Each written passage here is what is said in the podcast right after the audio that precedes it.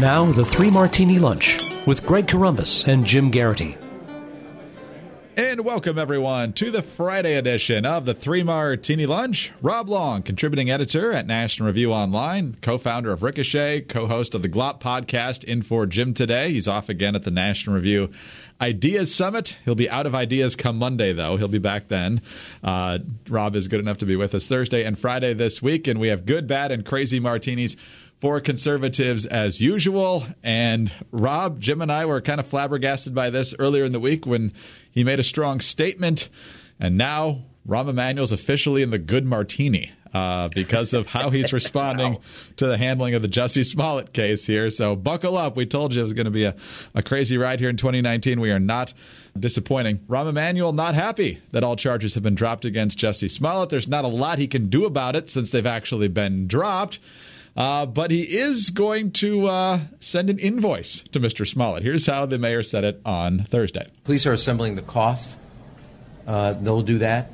And uh, then the Corporation Counsel of the City of Chicago will communicate to, uh, to Jussie Smollett and his legal team about recouping that cost uh, in that effort. And given that he doesn't feel any sense of contrition and remorse, my recommendation is when he writes the check, in the memo section, he can put the word, I'm accountable for the hoax.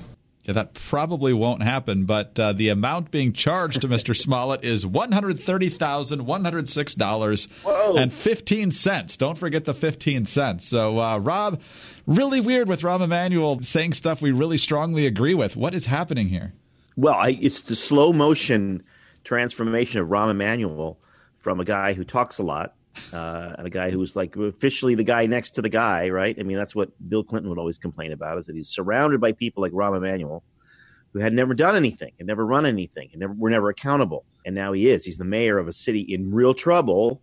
They always say that a, a conservative is a liberal who's gotten mugged. Well, you know, this is the slow mugging of Rahm Emanuel. He's slowly realizing that the world is kind of a difficult place, and all of us little liberal, liberal shibboleths are probably misplaced and irrelevant. the irony, of course, is that as Rahm Emanuel was mugged by reality, Jussie Smollett wasn't mugged at all. That's what was discovered. uh, I mean, the, and the idea, like you're, the whole reason that Jussie Smollett did this apparently is because he wanted, you know, you need more money. So charging him, you know, sending him a bill for a hundred grand, he'll have to do another hoax somewhere just to quote back up. That's kind of what it's all about.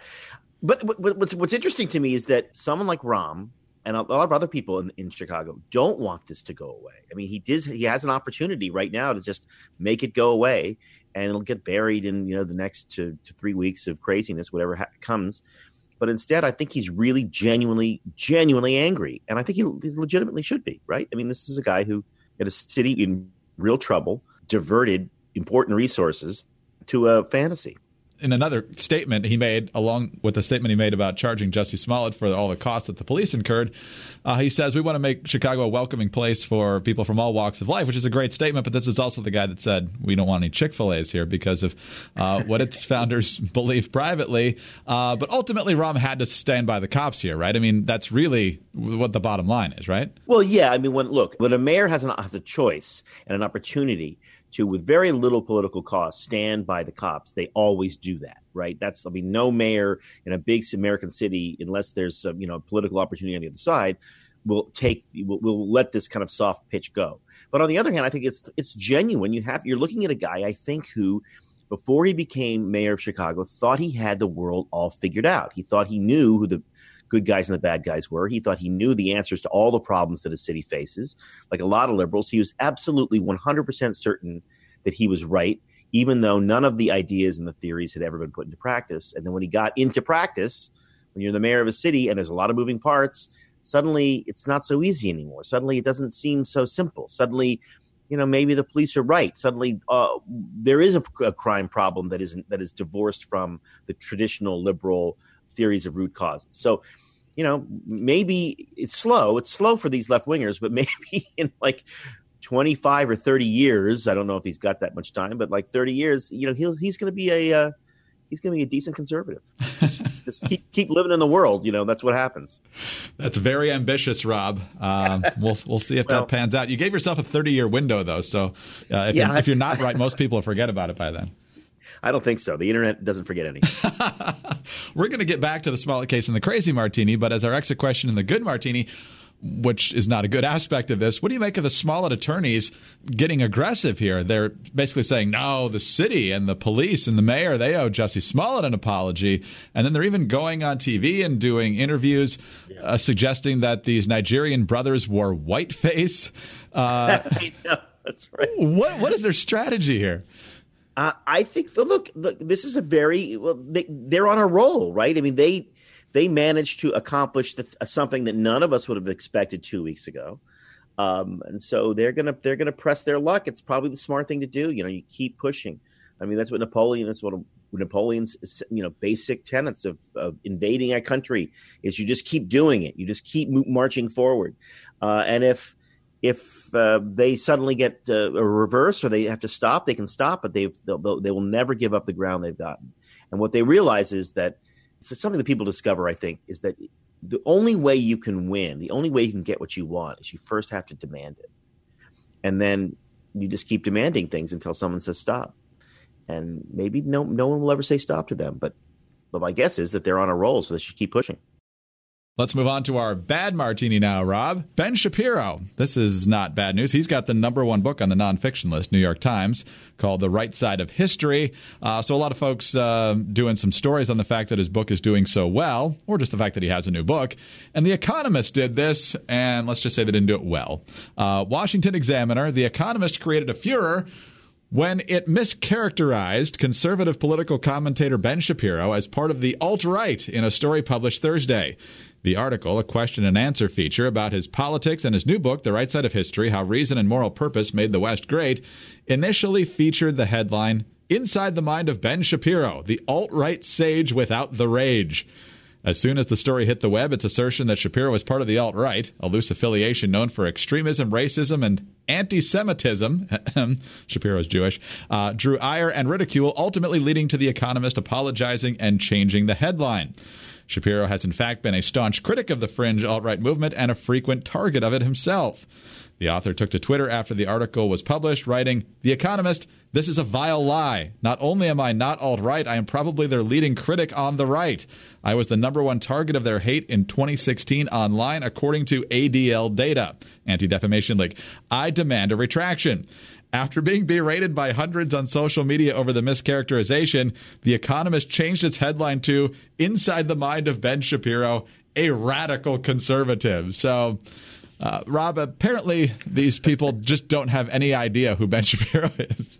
Well, I mean, it's it's incredibly revealing for two reasons. One is like that, you know, the thing about conservatives is is that we we have to be bilingual. We have to speak both our language and their language you want to get understood, you want to have a, a debate, you want to have a conversation, you have to know, and you're a conservative, you really have to know how liberals speak and think and talk. So we speak that language and our language. They don't have to. They only speak their language. They don't ever need to know the difference between alt right or far right or moderate. They don't have to know any of that stuff. They don't have to know who Ben Shapiro really is. They don't have to even read um, his his articles or his his op eds. They don't have to or read his books. They don't have to do that. Um, we do. So they're at a, an advantage in some cases, but in this case, they're revealed to be totally ignorant of the language that they throw around. The disheartening point of this story, aside from, I mean, actually, this I would put this at a good martini because I just, I love it. I, I mean, I'm a, hu- a huge admirer of Ben's, and I just, he talks really fast, and I just love it when he's in fight mode, swinging mode, because uh-huh. it's like kind of fun to see because uh, he's super smart um, and judicious, and he's he's very good at it. But what we discover is that that even you know people say, but this is the Economist, okay? So it's not Mother Jones, it's not uh, Huffington Post, it's the Economist, and people routinely. I mean, I I should just say not people, me. I routinely read it and point to it as a fairly moderate publication, fairly conservative economically. Uh, maybe a little squishy on the environment, uh, more much more squishy than I am, but a fairly reliable news source, well written, uh, thorough. You know, you know, I don't, re- I can't read it every. I don't have time to read the whole thing every week. That's how you know much there is in it. And so it's disheartening when this is revealed, right? When the curtain is pulled back and you realize, oh, they, they're just like all the rest. They have no, not only no knowledge of the different strains and philosophies in the conservative movement, they are not even interested enough to get it right. They're just not They just there is. I mean, and and when you you know you're conservative, it comes down to this. It's like, oh, they have no respect for the intellectual tenets and the intellectual leaders on the right, along with no respect for the popular political leaders. I mean, I don't expect the economists to be super uh, respectful of Donald Trump, right? I don't. I, mean, I don't expect the Huffington Post or Mother Jones to do that either. And in many ways, I don't really want them to. I like the fact that we have this fractious press that uh, takes a you know doesn't doesn't kneel before a president. I wish they had done that when Obama was president. But you know, a smart magazine by smart people have a little respect for your for the subject matter of your article. Have a little respect for the other side. It's it's uh, it's disheartening. Maybe that could have been part of the Q and A. yeah, right. Like, what what do you call yourself, and why? Why? What are the who who better actually? I mean, Shapiro's a smart guy. He's he's uh, got his ear to the ground. He pays attention to stuff. Who who better to be your guide than him? But than he. But it was it, it was the fact that it was the Economist. I think was what made it really worse for me because I I read that.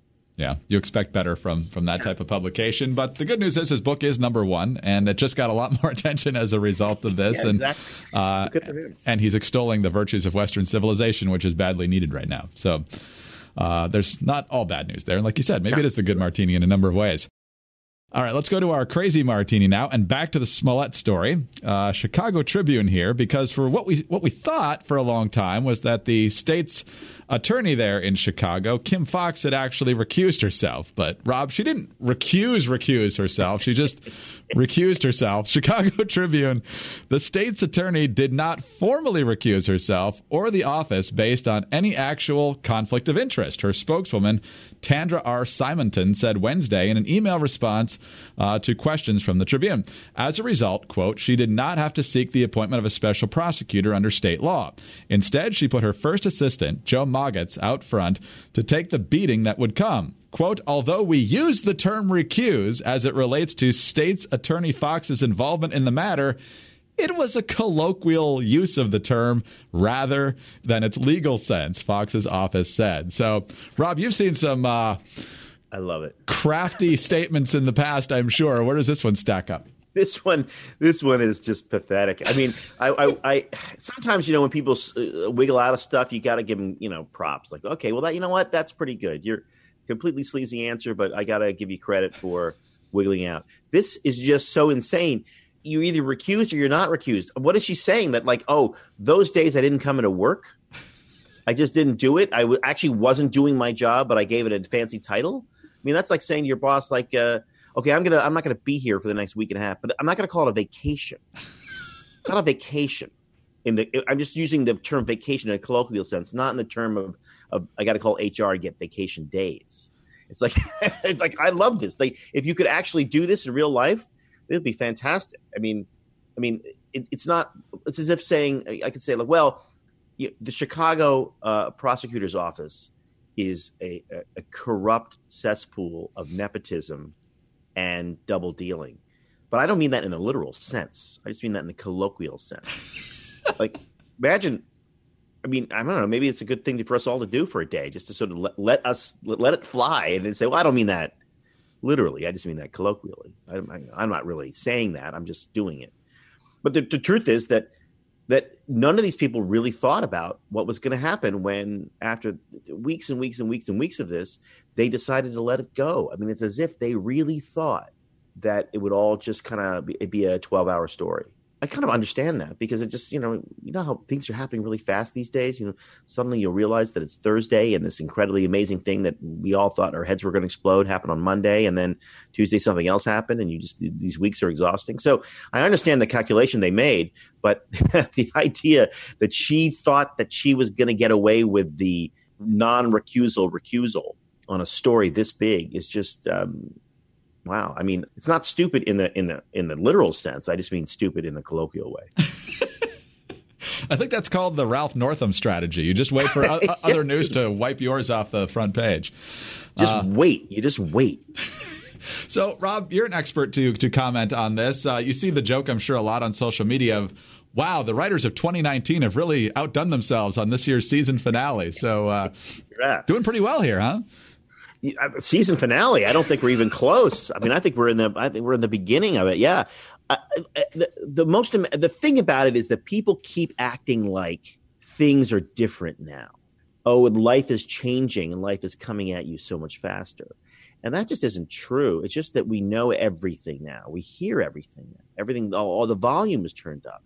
It's sort of like you ever see those old pictures of uh, mansions in like the late 19th century, early 20th century, rich people living there. And uh, you see, oh my God, this is where uh, um, J.P. Morgan lived, and it's like this mansion. Um, and then you in, in interiors, uh, black and white photograph the interior, and you kind of look at it and think, well, wait a minute, like it was all lit by these gas lamps and candles, right? And it's dirty. It's like it's not that clean. It's like for rich people, when you when you look at it, you think, oh, it's not that clean. And then when people turn on the lights, when they actually could see everything, they realize, oh my God, we've been living in filth here. We got a vacuum, right?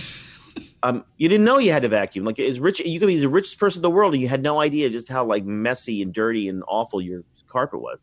And this is where we're, we are now. We're in the age of electricity, where everything is lit brightly. All the corners are, are visible from every part of the room. We're seeing stuff we've never seen before. It doesn't mean it wasn't there. It just means we didn't see it. And I think that's what's happening here, which is, um, you know, the world is not changing. It's just that we're seeing and hearing so much more. And I, I, I think and I hope, I mean, I pray that we'll we're going to turn down the lights soon because this this is too much. Good insight. That's an excellent analogy, and I think uh, that helps to uh, clarify why we have this avalanche of awfulness uh, all the time here. And so, we were always awful. We're just now, we're just now noticing. That's my theory. Thanks a lot, Internet. Really appreciate that. Uh, Rob, great to have you with us the past couple of days. Have a great weekend, and hopefully we'll have the chance to talk to you again soon. Hope so. Happy weekend. Thank you. You too. Rob Long is a contributing editor at National Review Online. He's also the co founder of Ricochet and the co host of the GLOP podcast, also found on Ricochet. In for Jim Geraghty. Jim will be back on Monday. I'm Greg Corombos of Radio America, and join us on Monday for the next Three Martini Lunch.